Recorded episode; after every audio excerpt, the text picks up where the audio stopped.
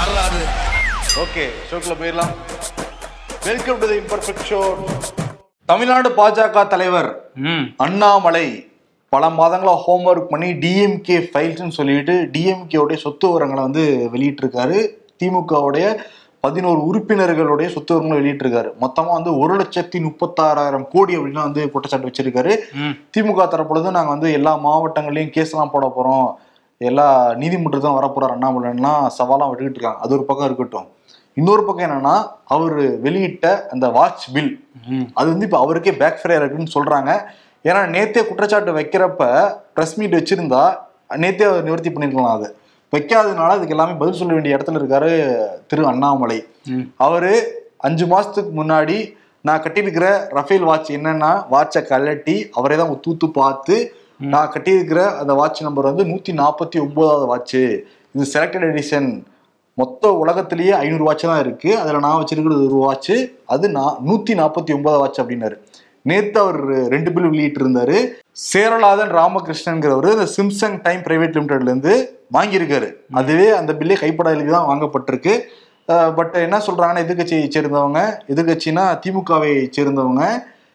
அந்த சிம்சங்ல எப்பயுமே டிஜிட்டலா தான் பில்லே தருவாங்களாம். ஆமா ஐயாயிரம் ரூபா ஆறாயிரம் ரூபாய்க்கு வாட்ச் வாங்கினாலே டிஜிட்டல் இன்வாய்ஸ் தான் கொடுப்பாங்க. இது எப்படி கையில எழுதி கொடுத்தாங்கங்கிறது தெரியலங்கிற கேள்வியும் வைக்கிறாங்க. வைக்கிறாங்க. சரி ஓகே.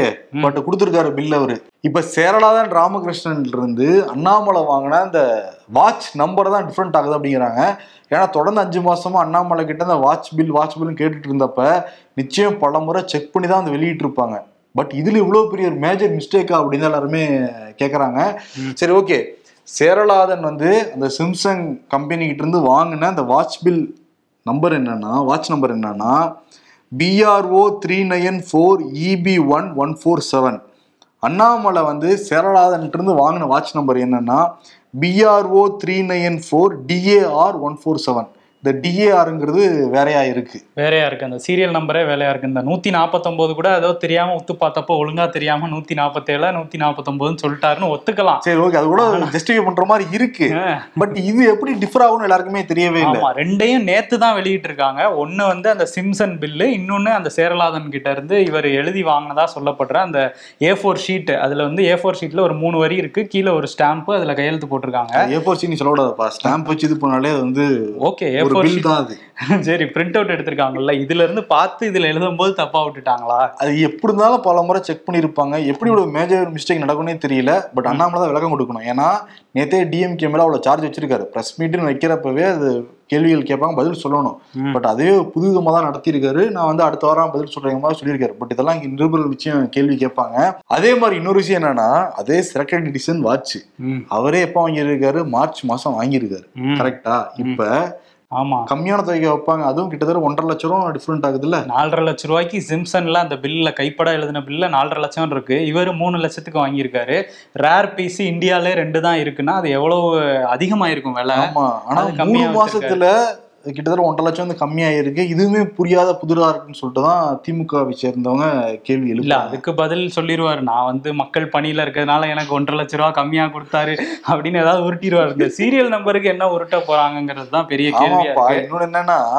நான் வந்து அந்த பிரஸ் மீட்டே சொல்லியிருக்காரு. என் குடும்பத்தை சேர்ந்தவங்க எவ்வளவு சம்பாதிக்கிறாங்க தெரியுமா அப்படின்லாம் சொன்னவர் இப்ப இந்த பிரஸ் மீட் என்ன சொன்னாரு? எனக்கு ஏழு எட்டு லட்சம் நண்பர்களும் உதவி செய்யறாங்க உதவி செய்யறாங்கலாம் சொல்லியிருக்காரு. ஒவ்வொரு மாசம் உதவி செஞ்சாங்கன்னா ஏதாவது பிரதிபலன் இல்லாம என் நண்பர்கள் அவ்வளவு உதவி செய்வாங்க. அப்ப இதே ஒரு வகையில கைவிட்டு தானேன்னு சொல்லிட்டு திமுக தரப்பு சொல்றாங்க. கேக்குறாங்க. இன்னொன்னு மாசம் ஏழு எட்டு லட்சம் ரூபாய் வந்து இவரால அதாவது வீட்டு வாடகை கொடுக்க முடியல கார் இல்ல காருக்கு பெட்ரோல் இல்ல. ஆனா வாட்ச் மட்டும் மூணு லட்சத்துக்கு கட்டுறாரு. அது எப்படி? அதுவுமே இல்லாம அந்த வாட்ச் வந்து ரெண்டு லட்சத்துக்கு மேல டிரான்சாக்ஷன் நடந்தாலே இந்திய சட்டத்தின்படி அது டிஜிட்டல் டிரான்சாக்ஷன் தான் நடக்குமா? இவர் வந்து கேஷா பண்ணியிருக்காரு. ஒரு எக்ஸ்ப ஐபிஎஸ் ம் இது எப்படி மீறி இருக்கலாங்கிற இன்னொரு கேள்வி வைக்கிறாங்க. ஆமா இல்லீகலா பண்ணிருக்காருங்கிற மாதிரி கேள்வி வைக்கிறாங்க. ஜிஏ டிஜிட்டல் இந்தியாவுக்கு வாங்கன்னு சொல்லும் போது இவர் கையில பணம் கொடுத்தேன்னு இவரே சொல்லியிருக்காரு அந்த வெப்சைட்ல மோடியே மோடி பேச்சே மீறி இருக்காரு திரு அண்ணாமலை. இது சட்டத்துப்படி குற்றமா? தண்டனையும் இருக்குன்னு வந்து சொல்றாங்கப்பா. இன்னொன்னு இந்த மே மாசம் வாங்கினார்ல ம். இவர் அந்த மே எண்டு ம். ரெண்டாயிரத்தி இருபத்தி ஒண்ணு அப்ப கொரோனா வேவ்ல இங்க தமிழ்நாட்டுல அவ்வளவு பேர் வந்து ஹாஸ்பிட்டல் அட்மிட் பண்ணிட்டு இருந்தாங்க பல பேர் இறந்துட்டு இருந்தாங்க. அந்த சமயத்துல தலைவர் போய் வாட்ச் வாங்கியிருக்கு. வாட்ச் வாங்கியிருக்காரு மூணு லட்சம் ரூபாய்க்கு. ஆஹ். ஆமா. இன்னொரு விஷயம் அந்த ஜிம்சன்ல வந்து அவங்க பல தலைமுறையா அந்த கம்பெனியை நடத்திட்டு வராங்களாம். இப்போ வந்து ஐயாயிரம் ரூபா ஆறாயிரம் ரூபாய்க்கு வாட்ச் வாங்கினாலே வந்து டிஜிட்டல் இன்வாய்ஸ் பிரிண்டட் இன்வாய்ஸ் தான் கொடுப்பாங்களாம். அதுல எப்படி கையில எழுதி கொடுத்தாங்கங்கிற கேள்வியையும் திமுக தரப்புல வைக்கிறாங்க. அண்ணாமலைக்கு சிறப்பா எழுதி கொடுத்துருக்காங்க போல எழுதி கொடுத்துருக்காங்க. இல்ல நான் காலையில அரை கிலோ தக்காளி கால் கிலோ வெங்காயம் வாங்கினேன். அதுக்கே பிரிண்டட் பில்லு தான் வந்துச்சு. சரி ஓகே சொல்றாங்க பட் வானதி சீனிவாசன் சொல்லிருக்காங்கல்ல அதான் ஹைலைட் இருக்குது. சொந்த கட்சிக்காரங்களே கலாய்க்க ஆரம்பிச்சிருக்காங்க? நீங்க பில்லு கேட்டீங்க பில்லு வந்துருச்சு. வாட்ச் நம்பர் இல்லாம நீங்க கேட்டீங்க. அதெல்லாம் நீங்க கேட்க கூடாது பில்லு வந்துருச்சா? வேற என்ன கே- அதை மட்டும் கேளுங்க நீங்க. சீரியல் நம்பரா கேட்டீங்க பில்லு தானே கேட்டீங்க கொடுத்தாச்சுன்றாங்க. இன்னொன்னு சொல்லியிருக்காங்க. நூத்தி நாற்பத்தொன்பதுன்னு சொன்னாரு. இப்ப நூத்தி நாற்பத்தேழுக்கு பில்லு கொடுத்துருக்கு. ஒரு நம்பர் தானேப்பா வித்தியாசம். அட்ஜஸ்ட் பண்ணிக்கங்கிறாங்க இப்படி இருந்தா எப்படி தாமரை மலரும்? வளராதுங்கிறியா? மலராதுன்னு சொல்லல பாப்போம். அதே மாதிரி அதிமுக சைடு எல்லாருமே கொந்தளிக்க ஆரம்பிச்சிருக்காங்க. முனுசாமி இருக்காருல அவர் என்ன சொல்றாரு? ஏதோ நாட்டுக்காக அவர் மட்டும் தான் சேவையாற்றாரு அவர் மட்டும் தான் பண்ற மாதிரி எல்லாம் பண்றாங்க.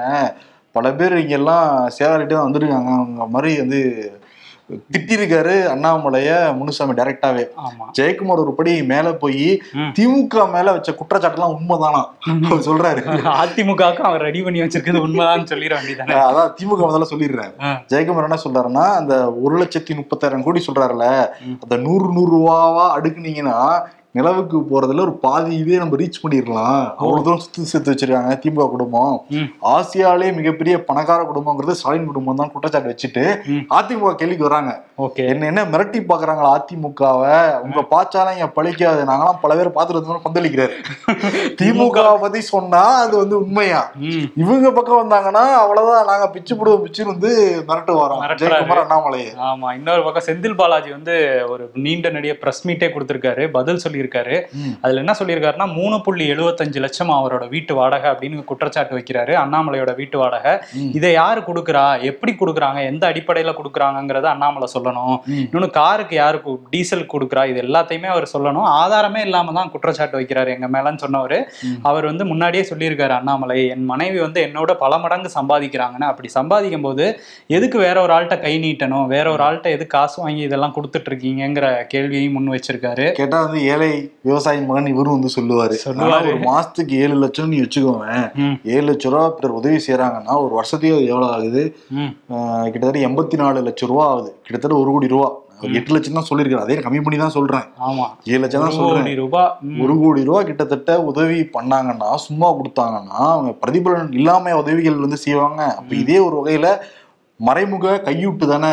மறைமுகல நேரடி கையூட்டு தானேன்னு சொல்லிட்டு திமுகல இருந்து கேள்வி வைக்கிறாங்க. வைக்கிறாங்க. இன்னொன்னு என்னன்னா உதவியாளர்களுக்கு சம்பளம் கொடுக்கறதா சொன்னார்ல. மூன்று உதவியாளர் இல்லையா அதை தாண்டி உதவியாளர்லாம் இருக்காங்களாம் அவருக்கு. ஓஹோ சென்னையில பேர் இருக்காங்களாம் முக்கியமா அந்த ஸ்ரீகாந்த்ங்கிறது தான் முதன்மையான உதவியாளரா. அவரு கவர்மெண்ட்லயும் சம்பளம் வாங்குறாராம் இவர்கிட்டயும் சம்பளம் வாங்குறாங்களாம். ஓ. இப்போ கவர்மெண்ட் வந்து பிஏக்கெல்லாமா சம்பளம் கொடுக்குறாங்க. ஒரு கேள்வி வந்து திமுக தரப்பு வந்து கேட்டிருக்காங்க. அதை தாண்டி இளங்கோ நிறைய பேர்கள்லாம் வந்து குறிப்பிட்டிருக்காங்க. போட்டோகிராஃபர் இருக்காரு ஏகப்பட்ட பேர் இருக்காங்க. இதுல ஷிஃப்ட் முறைப்படி முப்பத்தி மூணு பேர் இவருக்கு பாதுகாப்பு. ஓ ஆமா அந்த இசட் பிரிவு பாதுகாப்புலாம் கொடுத்துருக்காங்க. ஆமா. இன்னொரு பக்கம் வந்து இந்த எக்ஸல் ஷீட்டை தான் இந்த பிரசன்டேஷனை தான் நாலு மாசமா ஒட்டிக்கிட்டு இருந்தீங்களான்னு திமுக தரப்புல இருந்து கேக்குறாங்க. கேக்குறாங்க. பட் நிறைய திமுக தரப்புல. சில பேர் ஆடி போயிட்டாங்களாம் இதெல்லாம் எப்படி இவருக்கு தெரியும் அப்படிங்கிற மாதிரி நிறைய ஹோம்ஒர்க் பண்ணியிருக்காரு. பட் பிரசன்டேஷன் பண்றதெல்லாம் சொதப்பிட்டார் அண்ணாமலைங்கிறது அவங்க தரப்புல இருந்து வர பதில் ஓஹோ. இதுல திருச்சியில வந்து அமுடி துமுடி ஆகிக்கிட்டு இருக்கான். ஏன்னா திருச்சியில வந்து ஆல்ரெடி நமக்கு தெரியும் கே என் நேரு கோஷ்டிக்கு அன்பில் மகேஷ் கோஷ்டிக்கு வந்து வாக்கியா. தகராறு அப்படி இருக்குன்ட்டு. இப்ப ரெண்டு பேர் சொத்து சொத்துப்படியில வெளியே இருக்குல்ல பாத்தீங்களா அன்பிலுக்கு எவ்வளவு கோடி சொத்து இருக்குன்ட்டு செய்யறாரா மக்களுக்கு அண்ணன் தானே செய்யறாரு கே நேரு தானே செய்யறாருன்னு சொல்லிட்டு. திமுக இந்த டேட்டா வச்சு உள்ளரசியல் பண்ணிக்கிட்டு இருக்காங்க அவங்களுக்குள்ளார. ஓஹோ இதெல்லாம் வேற நடக்குதா உள்ள. சீமான் வேற. அதிமுக ஊழல் பட்டியலையும் வெளியிடணும். திமுக சொன்னதான் உண்மைதான். கூட்டணி கட்சிங்கிறதுனால அதிமுக நீங்க விட்டுறக்கூடாது அண்ணாமலைங்கிறத ரெக்வஸ்ட் வச்சிருக்காரு. வச்சிருக்காரு. நேத்து தான் அண்ணனை பயங்கரமா ஓட்டிட்டு இருந்தாங்கல்ல. அண்ணாமலையும் அண்ணன் மாதிரி தான் போல. எல்லாமே நண்பர்கள் தான் கொடுக்குறாங்க அப்படிங்கிற கலாயும் இருந்தது. இன்னொரு பக்கம் வந்து டிடிவி வந்து என்ன சொல்றாரு? அமைச்சர்கள்லாம் இதுக்கு விளக்கம் சொல்லணும். அவர் குற்றச்சாட்டு வச்சிருக்காரு. இதுக்கு பதில் சொல்லியே ஆகணும்னு அவர் ஒரு பக்கம் கிளம்பியிருக்காரு. ஆமா இன்னொரு பக்கம் ஓபிஎஸ் இருக்காருல்ல. ம். அவர் அண்ணாமலை பத்தி எதுவும் பேச மாட்டாரு எப்பயும் பேச மாட்டாரு அவரு. எதெல்லாம் டேஞ்சரோ அதை பத்திலாம் பேச மாட்டாரு. அதான். ம். ஓபிஎஸ் என்ன பண்ணிருக்காரு நேத்து இருபத்தி நாலாம் தேதி திருச்சியில மாநாடு நடத்த போறாருல அதனால அவருடைய பண்ணை வீட்டுல ஆலோசனை நடத்தியிருக்காரு. அதுல ஓபிஎஸ் நியமிச்ச மாவட்ட செயலர் இருக்காருல்ல ம். சையாது கான். ம். அவரும் அந்த மீட்டிங்ல வந்திருக்காரு. இரநூறு பேர் வந்திருக்காங்க. ஓகே. அதுல வந்து ஓபிஎஸ் பேசியிருக்காரு. என்னன்னா சையாது கான் அடிக்கடி டிடிவி பார்த்துட்டு வருவாரு. எனக்கு தெரியும் பட் அதான் அவருடைய தனிப்பட்டவர்களால நான் வந்து தடுக்க மாட்டேன். பட் என்னையும் டிடிவி சேர்த்து வைக்கணும் அப்படிங்கிற மாதிரி பேசியிருக்காரு. சேர்த்து வைங்க டிடிவி கூட எனக்கு எப்படி ஆகுது அப்படின்னு சொல்லிட்டு மாவட்ட செயலாளர்கிட்ட கேட்டிருக்காருப்பா. அது கூட்டத்தில் நீ பேசியிருக்காருப்பா. ஆமா தனி மரமா ஃபீல் பண்ண ஆரம்பிச்சிட்டாரு போல. ஐயோ எல்லாருமே நமக்கு நம்ம பணியில இருந்து அந்த பக்கம் தாவிட்டாங்களேன்ட்டு. ஆமா இப்ப டிடிவி யோசிப்பாருல. எனக்கும் எனக்கு எதிராகவும் சசிகலா எதிராக தானே நீங்க தர்ம யுத்தம் நடத்துனீங்க. இப்ப ரெண்டாவது தர்ம யுத்தம் வந்து எடப்பாடிக்கு எதிராகவா? அதுக்கு நான் உங்க கூட ஒண்ணு ஒண்ணு சேரணுமா? அப்ப மூன்றாவது தர்ம யுத்தம் யாரோட நடத்துவாப்புல எடப்பாடி கூட போயிருவாரு. இவங்க ரெண்டு பேரும் இதான் நிற்பாங்க இவங்களுக்கு இதுதான் விளையாட்டு. ம் ஆமா இதுதான் விளையாட்டு. ஆனா வந்து சசிகலா ரெடியா இருக்க மாதிரி தான் சொல்றாங்க. நான் ஓபிஎஸ் சந்திக்க தயார்னுலாம் சொல்றாங்க. இருந்தாலும் இன்னும் வரும் நாட்கள்ல நிறைய காமெடிகள் நடக்கும் போல. ஆக்சுவலி அதிமுக திமுக பாஜகலாம் நம்மளோட காமெடியை சேர்ப்போம் அதுல. பட் இவங்க பண்றத சொன்னாலே அது காமெடி தான். காங்கிரஸ். காங்கிரஸ் தமிழ்நாடு காங்கிரஸ் வந்து காமெடி பண்ணிட்டு இருக்காங்க. நம்ம நேத்தே சொல்லியிருந்தோம். இன்னைக்கு வந்து தமிழ்நாடே கொந்தளிக்கிற லெவல்ல வந்து ரயில் மறியல் போராட்டம் பண்ண போறோம்னு அழகிரி சொல்லியிருந்தாரு. ஏன்னா வந்து மூணு பேரோட போராட்டம் பண்ணேன்னு கலாய்ச்சிட்டாங்க. தலைமை வேற இதனால கொதிப்புல இருக்கு. அவங்கள அடக்கணும்னா இந்த மாதிரி ஒண்ணு பண்ணணும்னு சொல்லிட்டு தான் போயிருக்காரு. போனவர் பதினோரு மணிக்குன்னு சொல்லியிருக்காரு. பதினோரு மணிக்கு நம்ம நிருபர் காங்கிரஸ் பீட் பார்க்குற நிருபர் கோபாலகிருஷ்ணன் அங்கே ஸ்பாட்டுக்கு போயிருக்காரு. எக்மோர் அந்த ரயில்வே ஸ்டேஷனுக்கு வெளியே ஒரு மேடை போட்டிருக்காங்க. சின்ன மேடை. அதில் வந்து பேசியிருக்காரு. பேசியிருக்காருன்னா எத்தனை மணிக்கு? பதினோரு மணிக்கு வரல. எல்லாரும் வந்துட்டாங்க. இவர் மட்டும் வரல. பதினோரு மணிக்கு. பன்னெண்டு மணிக்கு சாவகாசமா வந்திருக்காரு. என்னவா உச்சி வெயில் வேற அடிக்குதுப்பா பாவம் காங்கிரஸ் இல்ல அதுக்கு ஒண்ணு பண்ணியிருக்காரு. கருப்பு கொடி காட்டியிருக்காங்க. இப்போ ரயில மறிக்கிறதுக்காக எடுத்துட்டு வந்திருக்காங்க. கொண்டாங்கப்பா கொடிய வெயிலா இருக்குன்னு தலையில வாங்கி போட்டிருக்காரு அந்த துணியை. வாங்கி போட்டுட்டு ஃபர்ஸ்ட் என்ன சொல்லியிருக்காரு? இந்த மாதிரி நம்ம ரயில் மறியல் போராட்டம் பண்ணணும்னு தான் நினைச்சோம். ஆனா காங்கிரஸோட இதுவே வந்து அகிம்சை தான். அதனால ரயில் மறியல்லாம் வேணாம். இங்க நான் பேசுறேன் நீங்க போராடுங்க. பேசிட்டு நான் பேசிட்டு அவர் கிளம்பிட்டாராம். நீங்க போராடிட்டு இருக்க நான் வந்து ரெண்டு அவரும் கிளம்பி போயிட்டாரு.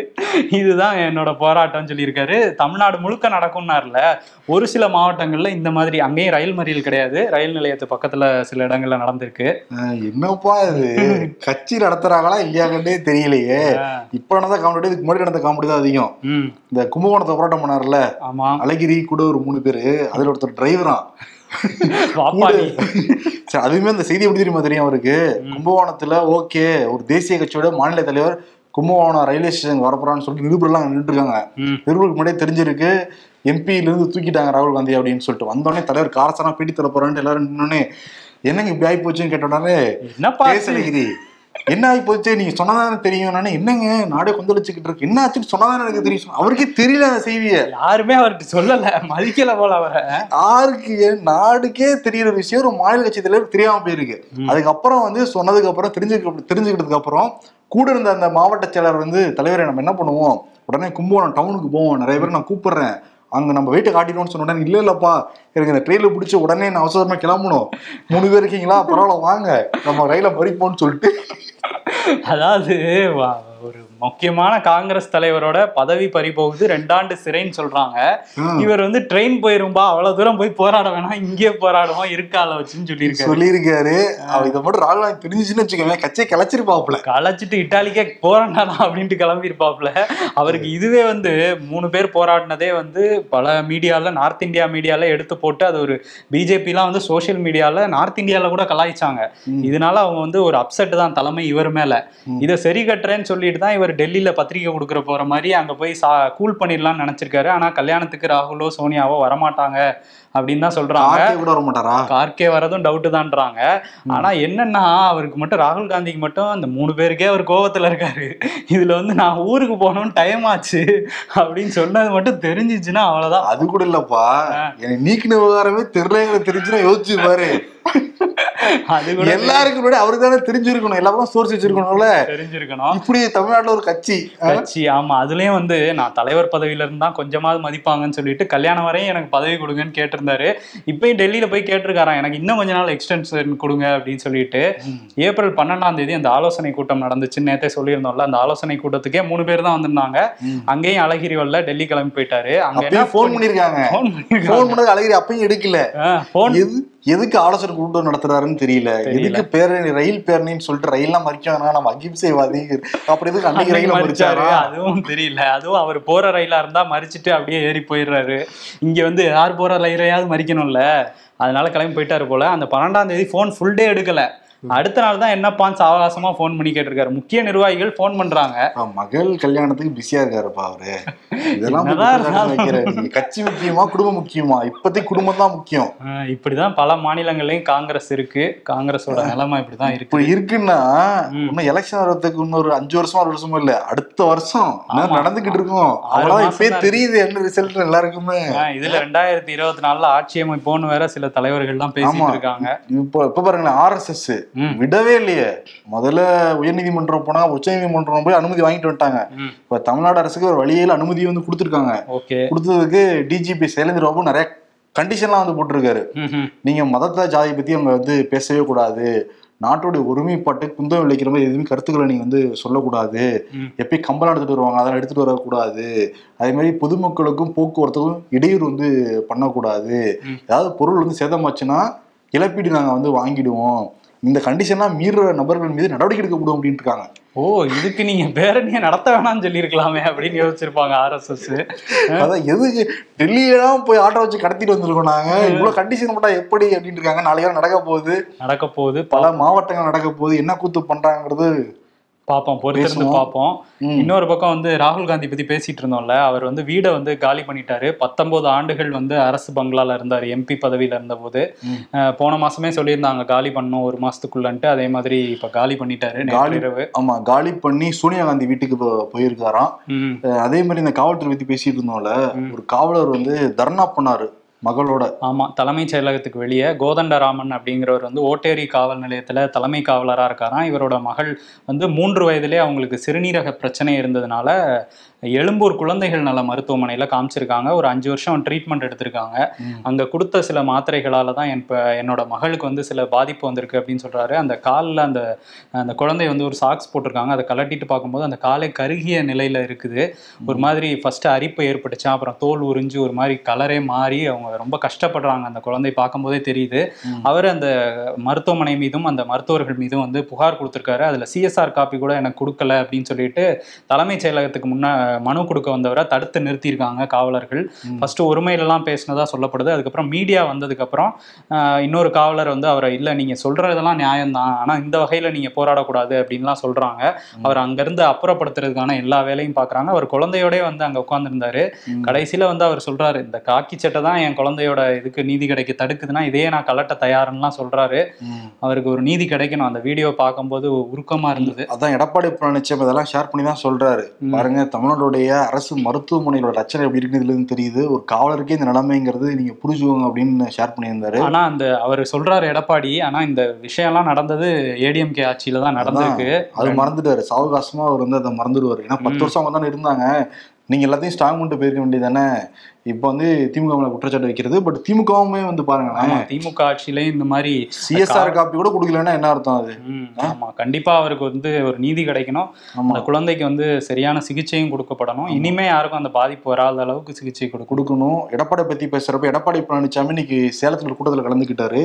கலந்துக்கிறப்ப பன்னீர் பன்னீரா? பன்னீர் ரோஸ். ம். தெரியும். டைமிங் கொடுக்குறேன். பன்னீர் ரோஸ் எடுத்து எடப்பாடி முகத்துல அடிக்க மனசன் ஸ்டன் ஆயிட்டாரு. ஐயையோ எனக்கு ஆகாதே இது அப்படின்ட்டு இருப்பாரு. ஆமா ஆமா. பிரதமர் மோடி கவுஹாத்தி போயிருக்காரு. அந்த பிகு திருவிழா ஆரம்பிச்சிருக்கு. கிட்டத்தட்ட பதினோராயிரம் நடன கலைஞர்கள் கிரவுண்ட்ல நடனமாட தலைவர் அப்படியே ஒரு டான்ஸை போட்டுக்கிட்டு அப்படியே பார்க்க ஓகே. பிரம்மாண்டமா நேற்று நடத்திருக்காங்க அசாம்ல. நேற்று வந்து அசாம்ல மட்டுமே பதினாலாயிரம் கோடிக்கான திட்டங்களை தொடங்கி வச்சிருக்காரு. முக்கியமா நூறு கோடிக்கு மேல செலவழிச்ச எய்ம்ஸ் மருத்துவமனையும் தொடங்கி வச்சிருக்காரு. ஓ எய்ம்ஸ் மருத்துவமனை தொடங்கியே வச்சுட்டாரா? தொடங்கியே வச்சிருக்காரு. இங்க ஒரே ஒரு செங்கல் மட்டும் தான் இருக்கு செங்கல் தமிழ்நாட்டுல தான் இருக்கு. ஆனா தலைவர் ஏதாவது விழாலே கலந்துகிட்டு இருக்கிறாரு. ஆமா அவரு விழாலே கடந்து எல்லா பக்கம் விழாவில மட்டும் தான் இருப்பாங்க பாருங்க போன வாரம் ஞாயிற்றுக்கிழமை தான் இங்க வந்து முதுமலைக்கு போயிட்டு போனாரு. போனாரு. அதுக்குள்ள எவ்வளவு இடங்கள் தெரியுமா பாத்திருக்காரு இந்த தமிழ் புத்தாண்டு விழால கலந்துகிட்டாரு. இப்ப பிகுல கலந்துகிட்டு இருக்காரு. இது எவ்வளவு இது கலந்து இருக்காரு. இன்னும் நாளைக்கு வந்ததா ஞாயிற்றுக்கிழமை? அதுக்குள்ள இவ்வளவு விழா. எல்லாமே பாதி கட்சிகளாவா தான் இருக்கு. ஆலோசனை கூட்டமோ இல்ல ஒரு அமைச்சரவை கூட்டமோ இதெல்லாம் ரொம்ப நாள் ஆன மாதிரி இருக்குல்ல நடந்து? ஆமா இவங்க எப்படி வந்து கட்சியும் பாக்குறாங்க ஆட்சியும் பாக்குறாங்க நமக்கு டெய்லி ஒரு ஷோ பண்றதுக்கு நம்ம ரெண்டு பேரும் தேவைப்படுது. எப்படி வேலை பாக்குறோம் வேண்டியது இருக்கு. இப்ப நாட்டை காப்பாத்துறவங்க வந்து யோசிக்கவே முடியல தலை சுத்துது.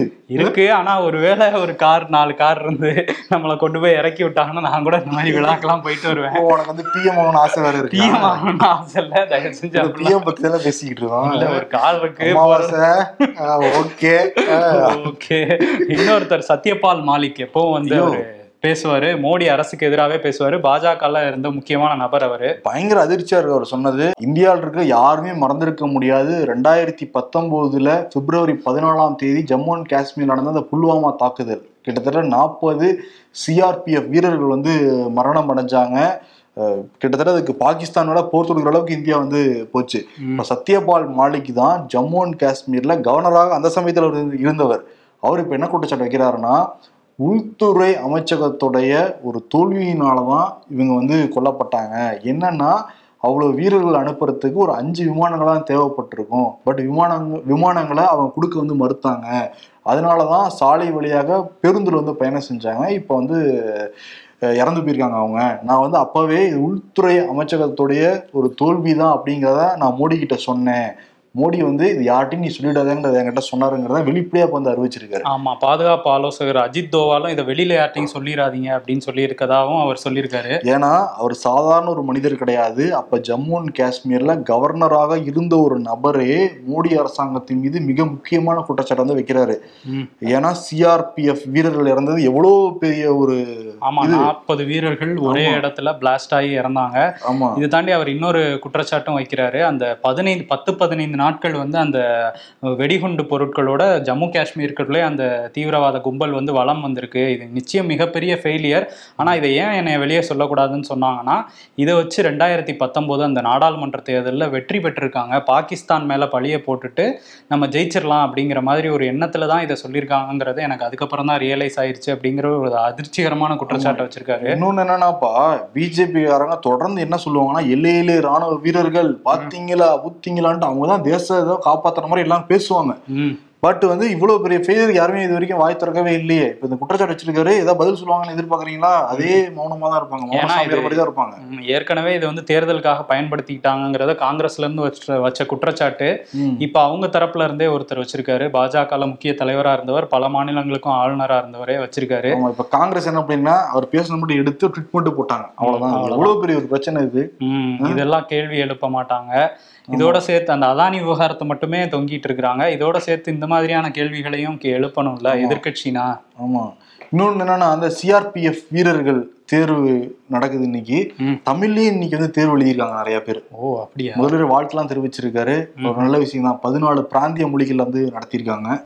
இன்னொரு விஷயம் என்னன்னா கெஜ்ரிவால் இருக்கார்ல அவருக்கும் வந்து சிபிஐல இருந்து சம்மன் அனுப்பியிருக்காங்க. நாளைக்கு காலையில பதினோரு மணிக்கு ஆஜராகணும் அப்படின்னு சொல்லியிருக்காங்க. என்ன வழக்குனா டெல்லி மதுபான கொள்கை வழக்குல நீங்களும் வாங்கியிருக்கீங்க. அதாவது ஆம் ஆத்மி வந்து நூறு கோடி ரூபாய் கிட்ட வாங்கியிருக்கீங்க.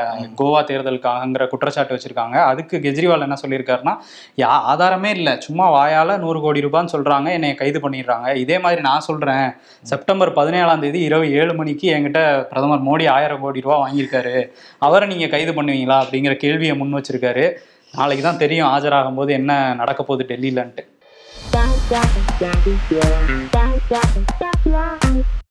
ஒரு டீ தம் இதுதான் எங்க டிஃபன் பேச்சுலர் லைஃப் ப்ரோ அப்படின்னு சொல்றாங்க. அந்த காசுக்கு நாலு இட்லி சாப்பிடலாமேடா. நியூ இயர் செலிப்ரேஷன் ஜனவரி ஃபர்ஸ்ட் ஃபுல்லா போதையில இருக்காங்களாம். தமிழ் புத்தாண்டப்ப பக்தியோட இருக்காங்க. ஆமா.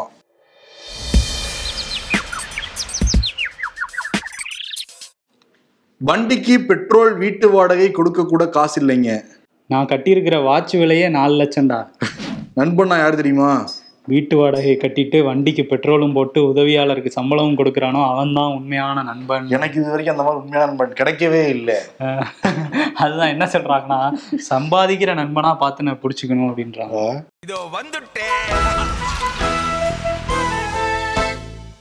யார் கொடுக்கலாம்? அகிலமே ஆடி போற மாதிரி ஒரு போராட்டத்தை நடத்தியிருக்காருல கே எஸ் அழகிரி. அவர் கொடுக்கலாமா? அவருக்கு கட்சிக்காரங்களே பெருசா மதிக்க மாட்டேங்கிறாங்க. ஆமா சரி அவர் தேசிய கட்சியோட ஒரு மாநில தலைவருக்கு இல்லைன்னா இன்னொரு மாநில தலைவர் கொடுத்துடலாமா? அவருக்கே தான் கொடுத்துடலாம் அண்ணாமலைக்கு. ஆனா என்னன்னா அந்த ரெண்டு மாநில கட்சிகள் தலைவரை மாத்தணும்னு சொல்லிட்டு கட்சிக்காரங்களே தலைமைக்கு வந்து புகார் அனுப்பிட்டு இருக்காங்க. அது இந்த ரெண்டு கட்சியில மட்டும் தான் நடக்குது. ஆமா இந்த ரெண்டு தலைவர்களை மாத்துங்கன்ட்டு இவங்களே சொல்றாங்க. ஆமா சரி அண்ணாமலைக்கு விருது கொடுத்துருவோம். ஏன்னா அவர் சொன்னது நூத்தி நாற்பத்தி ஒன்பது இப்போ வந்தது நூத்தி நாற்பத்தி ஏழு. அதே மாதிரி வாட்ச் நம்பருமே வந்து மாறி இருக்கு சேரநாதனுடைய வாட்ச் நம்பர் வேற இவர் சேரலாந்துட்டு வாங்கியிருந்தா வாட்ச் நம்பர் வேற. அதே மாதிரி மூணு லட்சம் ரூபா. காசா கொடுத்து வர வாங்கியிருக்காரு. மீறி இருக்காரு. பெல் அண்ட் ராஸோட பில்லே கிடைக்கலையா அதானே கம்பெனி பேரு? அதான் கம்பெனி பேர் அதுதான். அது வந்து ஜிம்சன்ட்ட கேட்டதான் வந்து தெரியும். சிம்சன்ட்ட கேட்டுங்க அப்படின்றவாரு. சரி என்ன விருது அவருக்கு? அதனால அண்ணாமலைக்கு அது போன மாசம் இந்த மாசம் மாதிரியே இருக்கு. எல்லா பில்லும் அப்படிதான் இருக்கு நம்பர் அப்படிதான் இருக்கு. ஓகே அதனால அது போன மாசம் இது இந்த மாசமா? ஆமா அதே விருதை கொடுத்துட்டு ஏன்னா அவர் தெளிவுபடுத்தி இருந்தாருன்னா நம்ம விருது கொடுக்க போறது கிடையாது. அதுக்கு ஒரு வாரம் டைம் வேற ஒரு மேல இப்ப நான் உனக்கு சார்ஜ் நான் மேல கொடுப்பேன்பா ஆ. பட் நீ எதுவுமே கேட்க கூடாதுப்பா அப்ப எப்படிப்பா அது சரியாது? டைம் வேணும்ல அடுத்து ரெடி பண்ண. அந்த மாதிரி தான் இருக்கு. அதான் டைம் வச்சுதான். போன மாசம் இது இந்த மாசம். ம். சிறப்பு விடைபெறுகிறோம். நாளை கருத்துரை பகுதி வந்து சிறப்பான ஒரு இடத்துல பண்ண போறோம் நானும் வரணும். ஓகே. நிச்சயம் உங்க ஆதரவு தேவை. அதெல்லாம் நீங்க சப்போர்ட் பண்ணீங்கன்னா மட்டும்தான் இன்னும் ஊக்கம் அடைஞ்சு இன்னும் நிறைய இடங்களை நாங்க பண்ணுவோம். ஆமா கண்டிப்பா. தொடர்ந்து ஆதரவு கொடுங்க. ஆமா. ஓகே. நன்றி. வணக்கம்.